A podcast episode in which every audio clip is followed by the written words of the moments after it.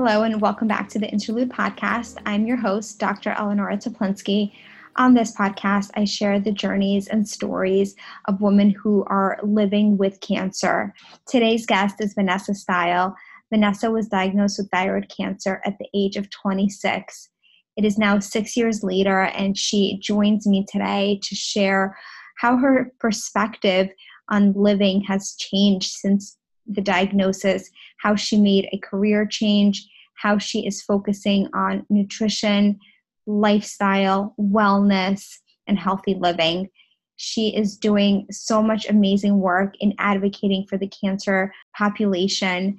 And I really hope that you enjoy my conversation. Welcome, Vanessa.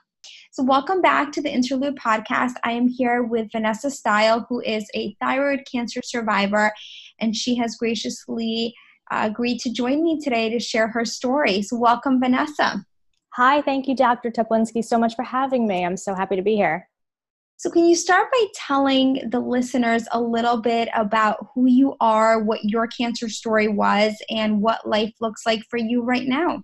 Sure. So in 2013, I was 26 years old and I went to my gynecologist for what I expected to be a routine annual exam. I had gone to that practice before, but it was actually the first time that I had seen this particular doctor. And uh, before we even started the exam, he asked if he could perform a neck check, which caught me completely off guard. But I agreed. I figured, okay, that's great. He's really thorough. And after he did the neck check, he asked if anyone had ever told me that I had a nodule on the right side of my thyroid. And at first, I was shocked by the discovery, but I wasn't particularly alarmed. My grandmother at that point was in her mid to late 80s, and I knew that she had a benign thyroid nodule that got discovered later in life, and they just followed it with a routine uh, neck ultrasound. So he recommended that I go for blood work, a neck ultrasound, and just as a precaution, make it a consultation appointment with an endocrinologist. Mm-hmm. So I left his appoint his meeting that day, and the next day I scheduled an appointment for blood work, followed by a neck ultrasound the day after that. And the gynecologist had called me when he received the blood results a few days after both of those tests, and he said that I had subclinical hypothyroidism, which meant that I would eventually need a daily synthetic thyroid hormone replacement. Otherwise, I would suffer the effects of hypothyroidism, which I wasn't suffering at the time. And that the ultrasound showed I had a nodule that was greater than one centimeter. So he said it was good to see the endocrinologist and that I would likely need a fine needle aspiration biopsy to rule out any suspicion of thyroid cancer. And how old were you at this time? I was 26. And so, what did you think it could be cancer or did you say okay i'll just get a biopsy it's going to be nothing what's going through your mind at that time? I was definitely surprised when he found a nodule. I didn't have any symptoms. I nothing led me to believe that there was anything wrong. I didn't have a history of any thyroid disease or cancer in my family aside from my grandmother's benign nodule that developed much later in her life. Um, so at first yeah i was definitely shocked that he found something uh, but otherwise, I kind of put it out of my mind for a little while uh, until probably until the neck ultrasound. That was when I started getting a little concerned that, well, you know, maybe it could be something and what would be my next steps. And yeah, that was probably the point that I, I started panicking. How did you cope with that panic? It was really tough. I think knowing that I had the appropriate doctors lined up, knowing that I, I did already have that consultation with the endocrinologist, like my gynecologist had recommended I get on the calendar. So I think I just tried to stay positive and kind of tried to just tell myself, well, it's likely benign. Um, at the time, I was introduced to a couple other people that also had thyroid had thyroid ultrasounds and found out that their nodules were benign. So that kind of put my mind at ease a little bit. It's really important and i tell this to everyone to have a plan. So you know you knew okay i'm going for to meet with the endocrinologist. This is going to happen next. And i think that can be very calming or very ease some of that stress that people go through. Right. I was once i met with the endocrinologist his i remember immediately like he wanted to put me on synthroid a daily synthetic thyroid hormone replacement because he felt that i had subclinical hypothyroidism and eventually I would need to be on it anyway. And I remember I was very emotional. I didn't like the idea of having to take any medicine. I mean, I won't even take an Advil really for a headache. So that was a difficult conversation because I, I just felt like, well, okay, why don't we just wait and see how this all shapes out? And he was okay with that. Um, but then when he sent me for the fine needle aspiration biopsy, and it revealed that I had a diagnosis of papillary thyroid carcinoma, um, I had to be on on Synthroid. And how did they tell you the news of the biopsy results? I remember waiting for what I felt like was a really long time. I, I think it took maybe a week to get the results back. And I remember I was calling the radiologist office that I had gone to and I was also calling the endocrinologist office because at that point I had already had the initial consultation with the endocrinologist and nobody was telling me anything and I was getting frustrated. And finally, I, when I called the endocrinologist office one afternoon, they said, Yes, we received the results and the doctor would like you to come in. And at that point, I really knew the news wasn't going to be great because I figured if it was nothing, he'd probably just tell me over the phone, or they might say, Well, we want to speak with you in the office, but don't panic. Um, so I remember going in like after his office hours, and I spent about an hour in the room with the doctor. And he first told me um, that they got the results back, and I had a diagnosis of papillary thyroid carcinoma. And I remember thinking, well, at least it's not thyroid cancer. I mean, at least I only thought that, and I I didn't say that out loud, but I was so struck by the news because I just was kind of sitting there thinking a week or two prior, I was almost in tears at the thought of having to take a daily synthetic thyroid hormone replacement. And now here I am at 26, feeling healthy, but mm-hmm. facing a cancer diagnosis. What happened after that point? I spent an hour with him, like I said, and I don't really remember much of what he said in that hour. Um, but I remember his parting words, and they've always stuck with me. When I was leaving his office, he warned me not to make the diagnosis into a research project. I, I didn't know what that meant. I mean, I kind of just assumed, you know, don't take forever, make a decision, get your thyroidectomy, uh, which was the recommended surgical option, mm-hmm. scheduled. So I left that day. I remember going home and I was on the phone for hours. I couldn't, I called everybody I could think of, people I hadn't spoken to in years. I just couldn't, I don't know, I couldn't stand like the thoughts in my head. So I just kept talking and talking and talking. And I remember like never really saying I was diagnosed with thyroid cancer or I have thyroid cancer. It was always a curt, it's thyroid cancer, as if it was its own entity and not part of my reality at that time. Mm-hmm. So it, it wasn't until I think after I had my surgery and, and after I was quote unquote a survivor that I, I was able to say I had thyroid cancer. I just, you know, making it personal with that I was very difficult. I think that's very true. You know, accepting or acknowledging the fact that this is happening to you, that takes a lot of strength to do that. Yeah, that was probably the most difficult part. In the days after receiving the news i definitely had days where i felt very positive and i would get online and, and find research groups and support groups and look at doctors. And then i had days where i felt like maybe this diagnosis isn't, isn't accurate. Maybe i should have another biopsy. Maybe i should do nothing i really had uh, ups and downs with that what happened after the thyroidectomy did you need any additional treatment I actually, so when I did my thyroidectomy, I um, went to Weill Cornell in New York City. I had an amazing surgeon and team that worked with me, and he removed my my thyroid, and he also removed six lymph nodes on the right side of my neck. Um, mm-hmm. af- after my surgery, he thought that all the lymph nodes were clean, but when pathology came back, one did test positive for cancer. Mm-hmm. And he kind of gave me the option at that point because I had done very little reading on doing a course of radioactive iodine treatment, which is recommended sometimes after a patient undergoes a total thyroidectomy to destroy any remaining thyroid tissue or cancer cells that are still in the body. And he left me with the option of waiting and, and just seeing how my results were. Because prior to my diagnosis, when they did my blood work, I had very high antithyroglobulin levels. Um, mm-hmm. I was also diagnosed with Hashimoto's thyroiditis, which is an autoimmune condition. So, mm-hmm. we just decided to kind of wait and see. I mean, you, I could have done radioactive iodine at any point, and I felt comfortable with that because at that point, I was ready to just put this chapter behind me, and I, I really didn't want to unnecessarily go through radioactive iodine if I didn't have to. Mm-hmm. So that was the the plan of action. Really, I followed up with my surgeon. I believe it was every three months. Then we moved to every six months. Then we moved to one year up until 2016 when my antithyroglobulin levels started to increase again. And what happened at that point? Um, I reached out to the endocrinologist and to my surgeon, and we I was followed up for a few months just by blood work and neck ultrasounds. And finally, it got to a point where they were creeping up, I guess, significantly enough that I went to see a radiation oncologist. And I ended up going for an I 123 whole body scan, which is a tracer of radioactive iodine to see if there's any anything that gets picked up in the neck area that could be suspicious. Mm-hmm. My scan looked clean.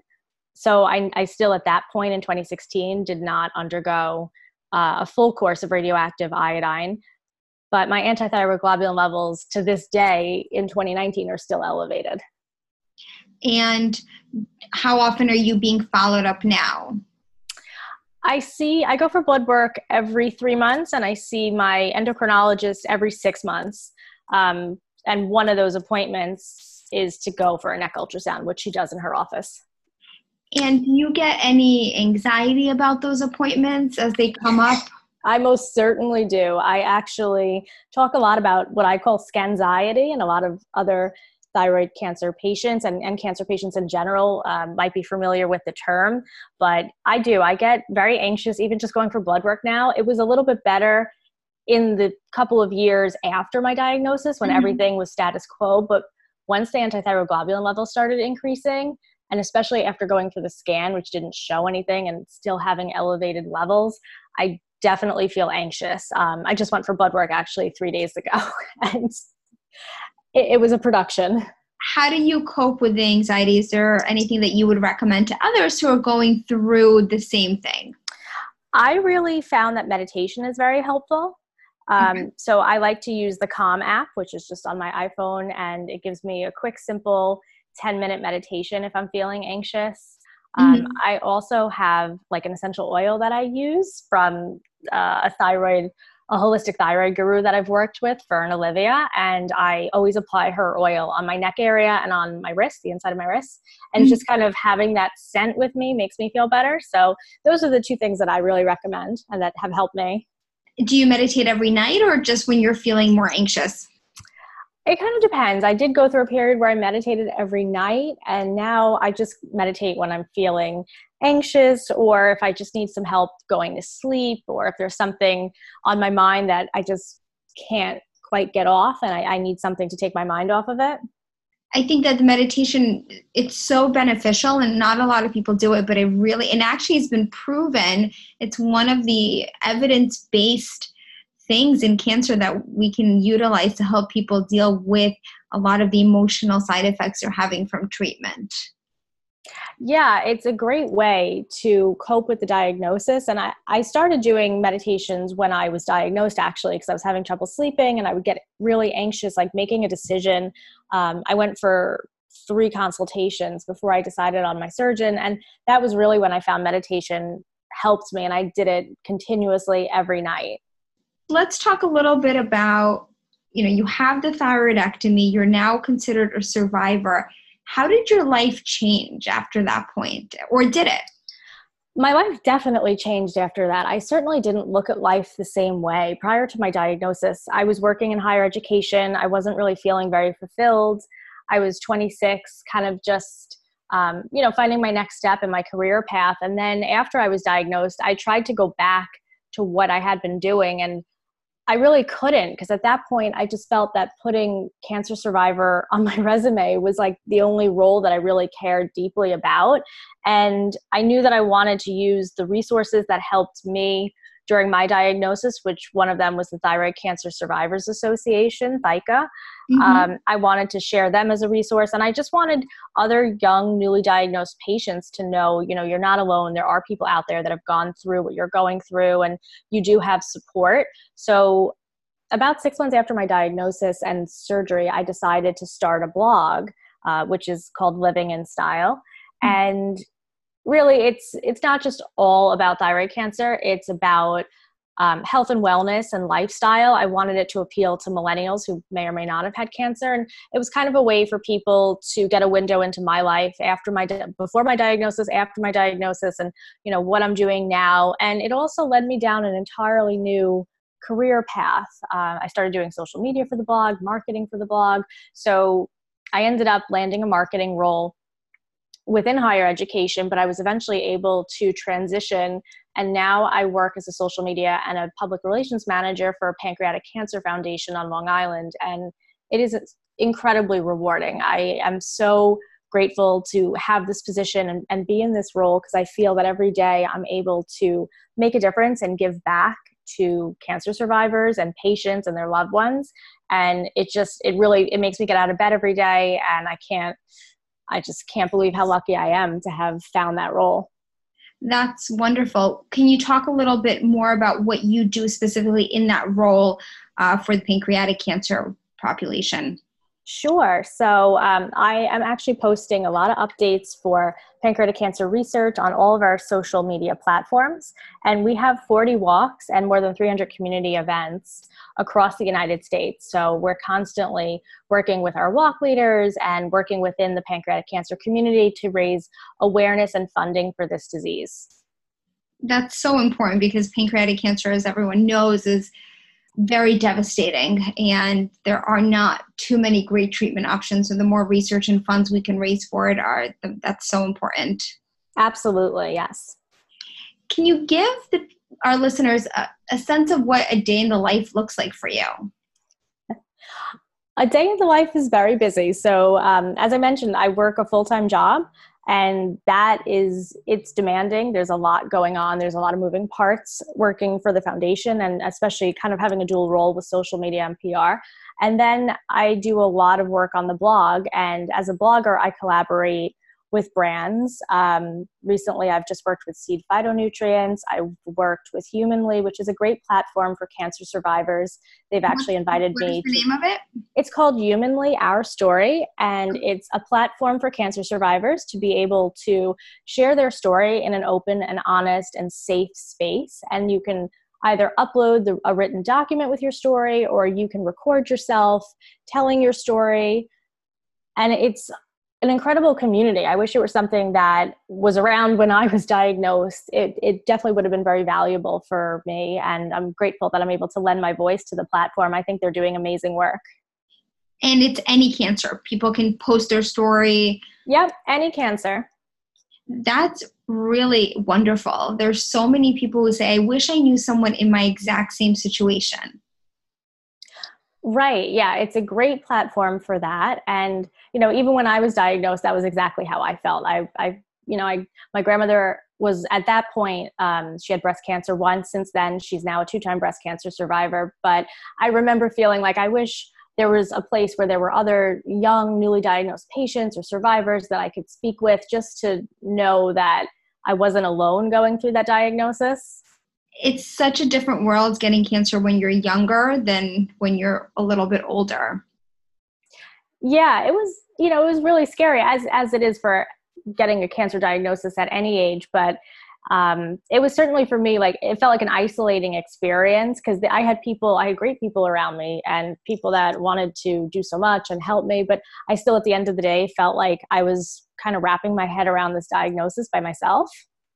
So, what did you do to get that support, right? Your friends, I'm sure, wanted to help and were, of course, very well meaning, but probably didn't have that experience. So, how did you cope with all of that? Yeah, I was very fortunate. I had a great friend, uh, my friend Claudia, who took time off work and she would come with me. We worked together in my my first job out of college, and she would take time off and come with me into the city um, to have my consultations. And it was just so comforting knowing that I wasn't going into the city by myself. I wasn't going to sit across from a head and neck surgeon by myself and, and have to worry about, you know, did I miss something? And did I ask the right questions? And it was just, just having that support made it easier. Um, you know, we would make a day of it. We would go to Shake Shack after for lunch and come back to the islands in the evening. So that was really helpful. And I had another great friend. Uh, we would go out to lunch, go to the east end of Long Island. And it was actually his brother in law, who was an endocrinologist. And he was the one who recommended that I go with a surgeon that would preventatively remove the lymph nodes okay. in the right side of my neck. And I am indebted to this man forever because without that, you know, I likely would have just had a thyroidectomy. And if they didn't see anything suspicious, they may not have removed those lymph nodes and I could have needed another surgery down the line. So for that insight, I'm just so grateful. Do you have any advice for newly diagnosed young women who are just trying to navigate this diagnosis? What helped you you know, specifically being so young and being in your 20s? Finding a support group was very helpful. Um, Inspire was one of the communities that I found, and it's a free online resource. You can log in, make a profile, you can talk to other survivors. Again, it's for any cancer. So I found that helpful. Um, for me, particularly with thyroid cancer, I found the Thyroid Cancer Survivors Association beneficial. But I think it's important to just be honest with your feelings and you know you're going to have good days and bad days. And like i said i had days where i was really proactive and i would research all these these head and neck surgeons and i knew what my next step would be. And then the next day i was like uh i think i want to go for another biopsy. I don't think this is right. So I, I think it's important to just be gentle with yourself because you are in this new and unfamiliar territory. But i think finding a support group is really beneficial. It's something I probably should have done more in person. I think that could have helped me when I was going through it. Because, like I said, I felt very isolated and alone, even though I did have people around me. Mm-hmm. So, I highly recommend that. Um, I would maybe caution against using Google as a doctor. Mm-hmm. Yes, no doctor and, Yeah, and you know maybe doing a little too much research on your own well, I really like that he said to you, don't make it a research project. I think that really frames it nicely. Yeah. And, and I think his, his definition of that it wasn't just like don't go on google and don't read the horror stories because that's exactly what i did and it was those horror stories that kept me paralyzed i had gotten to the point where i was like i well i had canceled my first surgery i was supposed to have surgery in may of 2013 and i was like nope can't do it I, i'm i'm not ready like i thought i was going to die in surgery i read all these stories about people that had Hashimoto's thyroiditis, like I had, and they had a misdiagnosis. And at that point, I was convinced like my diagnosis was wrong. So I think it's also, you know, it's kind of twofold. Like, don't use Google as your doctor and read crazy stories and then apply it to your own situation. But also, I was going from doctor to doctor. Like, I was, I saw three head and neck surgeons. And mm I don't know if I was like trying to see if I got a different answer from any of them, which by the way, I did not. They all told me I had papillary thyroid carcinoma and needed a thyroidectomy. Nobody gave me any other information. Um, but yeah, I think it's important to just, you have to make a plan and you have to commit to it. How did you pick the surgeon that you went up going with because i think that's something that a lot of people struggle with you go for several opinions and let's say you're all being told the same thing like you were what made you pick the surgeon you ultimately chose to do your surgery? It was such a difficult decision for me. I didn't even feel qualified to make that decision. Um, I will say, I initially thought I would have surgery on Long Island because I figured that would be easier than schlepping back and forth to the city. But the first head and neck surgeon I saw, I just was not comfortable with his bedside manner. Mm-hmm. The second head and neck surgeon I saw was at Weill Cornell, and I really liked him. And he was ultimately the surgeon that I went with. And then the third surgeon was also on Long Island, and I really liked him too. The deciding factor was that little bit of information that I got from my friend's brother in law where he he recommended that I go with the surgeon who would prophylactically take out those lymph nodes, and that was surgeon number two at Weill Cornell. So that was what made the the decision for me.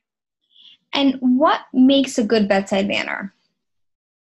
For me, it was I wanted to feel comfortable, you know, not just with where the doctor went to school and did his residency and where he was practicing now, but just the fact that he would sit down and take the time and speak with me. And the surgeon that I, I went with, I mean, every time I've gone to see him, I expect a four hour wait. I'm perfectly fine with that because I know that when I do sit down in his office, he's not going to rush me out. He's not going to give me five or 10 minutes. He will sit with me and talk to me for an hour. I remember when I had the initial consultation, he gave me his email address. And he's like, if there's any questions that come up, feel free to email me. And, you know, it wasn't just working with him, it was also working with the staff. And, you know, if I have questions, I was able to talk to his PA and I was comfortable with the hospital. I knew I would have like an overnight stay and I knew I would be spending a few months, you know, going back and forth. So I wanted to feel comfortable with the whole operation.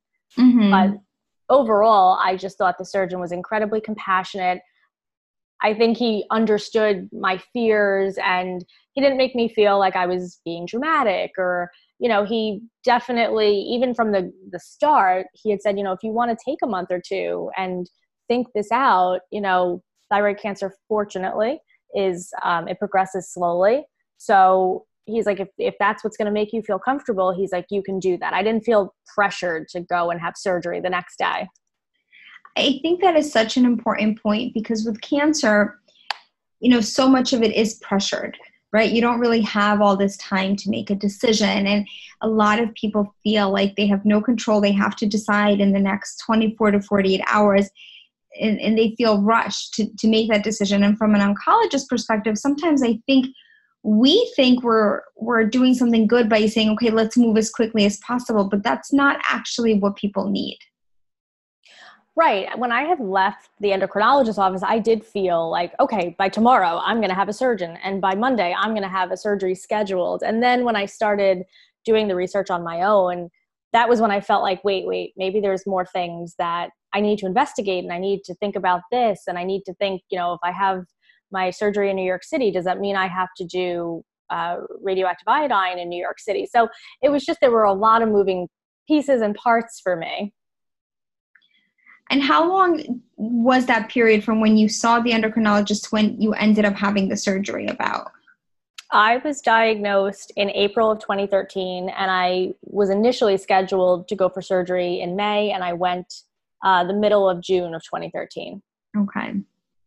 Got it. So back to what a day in the life looks like. We didn't finish that. Yes. So aside from it being very busy, um, I'm working full time. I am blogging, and I'm also going.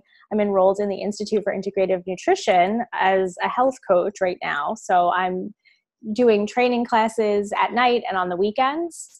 Um, so I'm really excited about that, and I'm looking forward to u- using the skill set that I developed through there and working with other newly diagnosed patients, survivors. I know for myself, healthy eating hasn't always come easy, and it's hard when you're working so much to you know make a home cooked meal and eat something healthy it's just you know it's easier to stop at starbucks and pick up a muffin so i'm working on myself and i'm also looking forward to taking that knowledge and my transition and helping other people make healthier lifestyle choices. Aside from the day to day with work, I definitely enjoy going to wellness events and I love working out. So I always try to make time for a yoga class. I find that really restorative. Um, and I also go for, I go to kickboxing as well. That is amazing. So I tell me a little bit more about the Institute for Integrative Nutrition. So what is that training to become a health coach?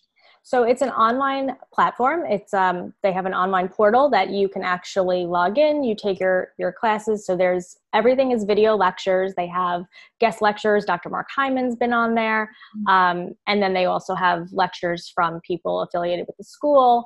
And you're basically learning all of these different dietary theories. So there's hundreds of, of dietary theories, and they go through all of them. And it's up to you as the individual to make or decide you know which choices might be right for you. They encourage you to experiment with them in your own life. They give you a lot of ways to incorporate healthy cooking tips into your life um, taking a health history. So i'm i just started the program in may and i will complete the program in may of 2020 it's a one year program. Yep. So it's a one year program, all entirely online. The school itself is in New York City. And I had heard about it a few years ago, actually from Fern Olivia, um, the thyroid guru that I referenced earlier, after she invited me to a wellness event.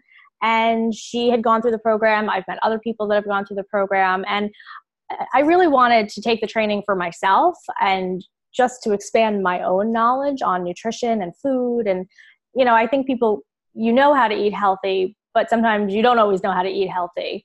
And mm-hmm. after having cancer, I've definitely been more concerned about processed food and what exactly I'm putting in my body and on my body with makeup and skincare products. So I just thought this would give me a really nice um, overarching background on, on health and wellness and nutrition. That's fantastic. Can you share your top three tips for wellness and healthy living? Sure. Well, tip number one is drink a lot of water. yes. um, I've, I've noticed people really don't do that. And for me, that's, I enjoy water. So um, I definitely drink a lot during the day. Um, always make time for self care. That's something I know it's hard when everybody is so busy, but self care can look so different to everybody. I mean, for myself, it's time at a beach, it's going to yoga, it's doing a meditation, it's getting a manicure. It doesn't have to be anything fancy like you take a trip to Europe. It's mm-hmm. just time that you're carving out that's on your calendar and you're making yourself a priority. You are making that time and just like you schedule a meeting or you see patients, you take that time to kind of check in with yourself. And mm-hmm. I definitely feel like I need multiple appointments during the week to have my self-care check-ins. And i take that. I, I, think that's very important for me to be a productive person for me to um, you know be good at work. I'm also a caregiver. My grandmother's now 91 years old. So you know it's really important that sometimes i might have to say no to obligations but it's like i have to just take that time for myself because i am also an obligation and a priority. Yeah if you don't take care of yourself then you can't possibly do a good job of taking care of others Exactly. So, you know, it's it's important and part of that too is is making time for exercise. It's definitely I feel like everybody's sitting a lot during the day. You're on your computer, you're on your phone. You know, just find a little bit of time to get out and get moving. Mm-hmm. Um, and my third tip is just take an active interest in what you're putting into your body and what you're using on your body. You don't have to overhaul everything, but just to be mindful about how you're eating and how does that make you feel and what are you using on your skin? Is that making you break out? What ingredients are in it? You know it's even the, the little things are really important and that's something i've become more mindful of as a cancer survivor. So when you're talking about are you talking about makeup and beauty products yeah, um, specifically makeup and beauty products. As women, we put a lot of products on our faces and on our bodies with sunscreen and lotions. And it's just important to kind of look at the ingredients and where and when you can use clean ingredients, um, and also just what you're putting into your body. So, if someone listening were to say, okay, I don't even know where to start, where do people go to get that information? And then what kind of, how and you know it's hard to do a complete overhaul. Are there any products that you would recommend starting with first? For myself i've struggled with acne prone skin and very sensitive skin.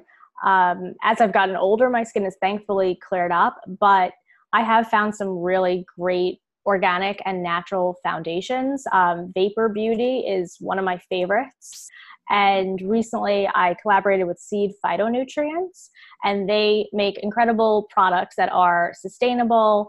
Um, they're they're sourced by local farmers.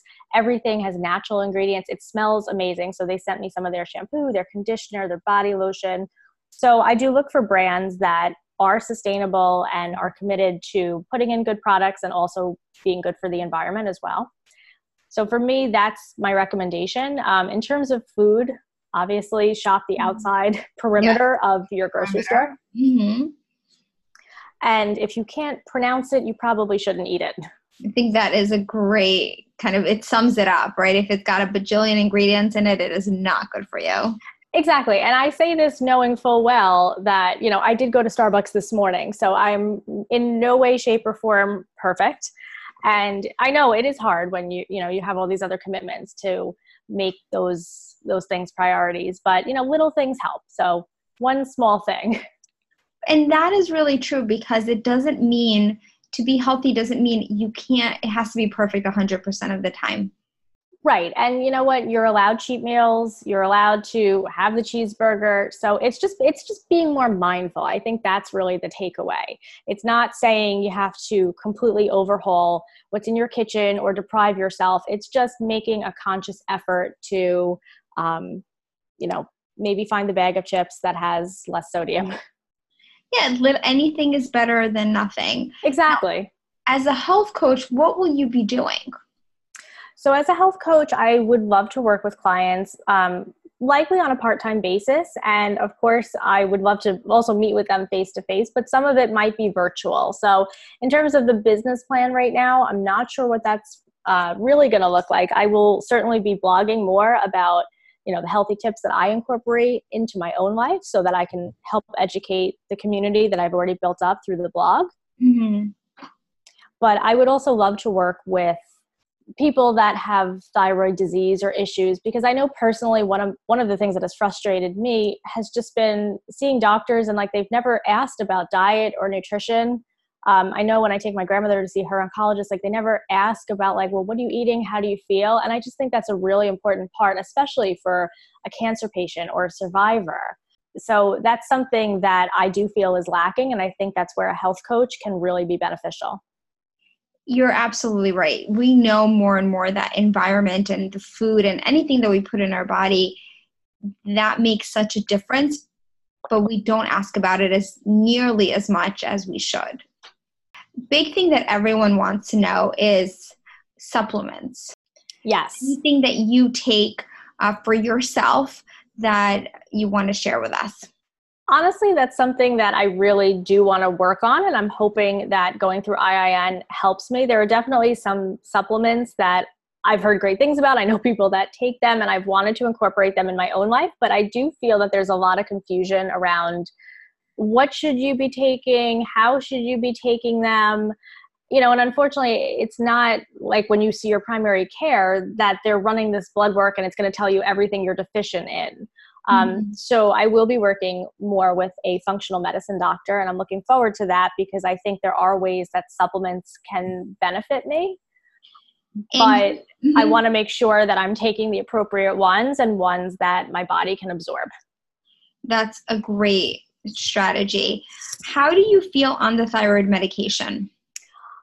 To be completely honest, I have never really felt that great um, taking mm-hmm. Synthroid. My doses has pretty much stayed the same. I was on 88 micrograms when I was initially diagnosed with the subclinical hypothyroidism. So I still had my thyroid, but it wasn't functioning properly. Mm-hmm. And then after my surgery, I was bumped up to 100 so i've never i mean i haven't felt terrible on it but i haven't i haven't really felt like it's given me more energy or I, I, don't know i just from day to day i kind of feel a little sluggish and lethargic. So again hopefully seeing a functional medicine doctor and maybe incorporating some supplements might help. Okay. Well best of luck with that. Thank you. So j- just before we wrap up is there anything that you want to talk about that we haven't really addressed? Yes, I'm actually, I can't believe I haven't mentioned it yet. I'm working on a fun um, project. You actually had Markina Alev Pacelli on your podcast, and she spearheaded a book called Tough Women Who Survived Cancer, which will be out in early September.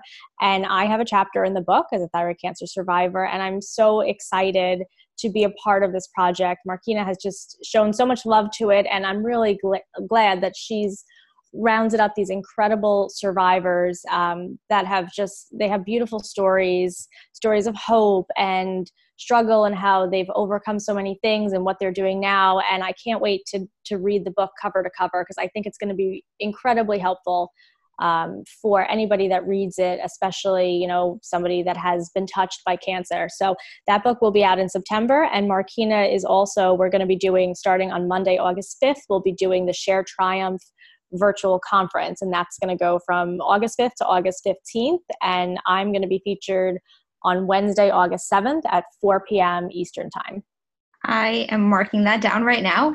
Um, so I love Markina, and I'm really excited for her book as well as the Share Triumph uh, virtual conference. I've signed up, and I think just what she's doing is it's very unique, uh, especially with the virtual conference, and really cool. And I think it's just so accessible to so many people. Yeah, it's it's great. I mean, I've seen some preliminary chapters of the book, and it's amazing. I can't, I really can't wait to see the finished product and just hold it in my hands and have it because it's, you know, for me personally, it's been a labor of love. I had written my story about six years ago. And when Markina invited me to be, to be part of the project, I ended up kind of rewriting my story again, and my perspective had just shifted so much over those years. I really couldn't use the same draft. So it was great to kind of rewrite my story with fresh eyes, and I'm excited to share details that I actually didn't have in my initial uh, posts about it. So that's, I think it'll be great. I can't wait to read it. And so, my last question is How did your perspective change? I think going through a cancer diagnosis um, made me realize it really drove home the point that I have to take every day for grant, you know, for uh, not for granted, and to uh, really make use of every single day. I think prior to my diagnosis, I was kind of kind of just floating and, and trying to figure out the career, but didn't really know which way to go. And the cancer diagnosis just made me see things so much clearer and it, it made me a more positive person. I think a more optimistic person. And it just kind of drove home the point of utilizing my time productively. And I wanted to make a difference after that. I felt like for some reason I was this happened and I wanted to make sense of it and I also wanted it to be a learning experience for myself and also find ways that I could help others and it has come full circle for me. I mean, landing in this position doing social and PR for a Cancer Foundation, I definitely feel like I am using, you know, my gifts and my resources to help other patients go to go through a really difficult time. What you are doing is amazing. Thank, Thank you so much. Thank you so much. I, am really glad to be here and to share my story on your platform with your listeners. And they're going to love it. Where can they find you online? So they can find me on the blog at livinginsteil.com. That's Steil spelled S T E I L, and also on social on Twitter and Instagram at living in Steil. Fantastic. Anything else that you want to add? I think we covered it. Again, thank you so much. I think the podcast that you're doing is incredible. I've been tuning in and following along, and I love hearing all of your survivor stories. And, and thank you for the work that you do as an oncologist. It's, it's really important work. So thank you for all that. Thank you. Thank you for listening to our conversation today. What Vanessa is doing is so incredible, and I really enjoyed hearing how she is making healthy living a priority in her life and how she is making that the center of what she's focusing on. Definitely check out her story in the Tough book that is coming out in just a couple of weeks, and I'll be posting that information on the show notes. As always, you can find me on social media at Dr. Toplinsky on Twitter, Instagram, and Facebook, as well as all the episodes on www.interludecancerstories.com. If you have a minute, please take some time to leave a rating and review over on Apple Podcasts, as that is the best way to help me grow the show and continue to bring it to a wider audience. Thanks again for listening, and I will see all of you next week.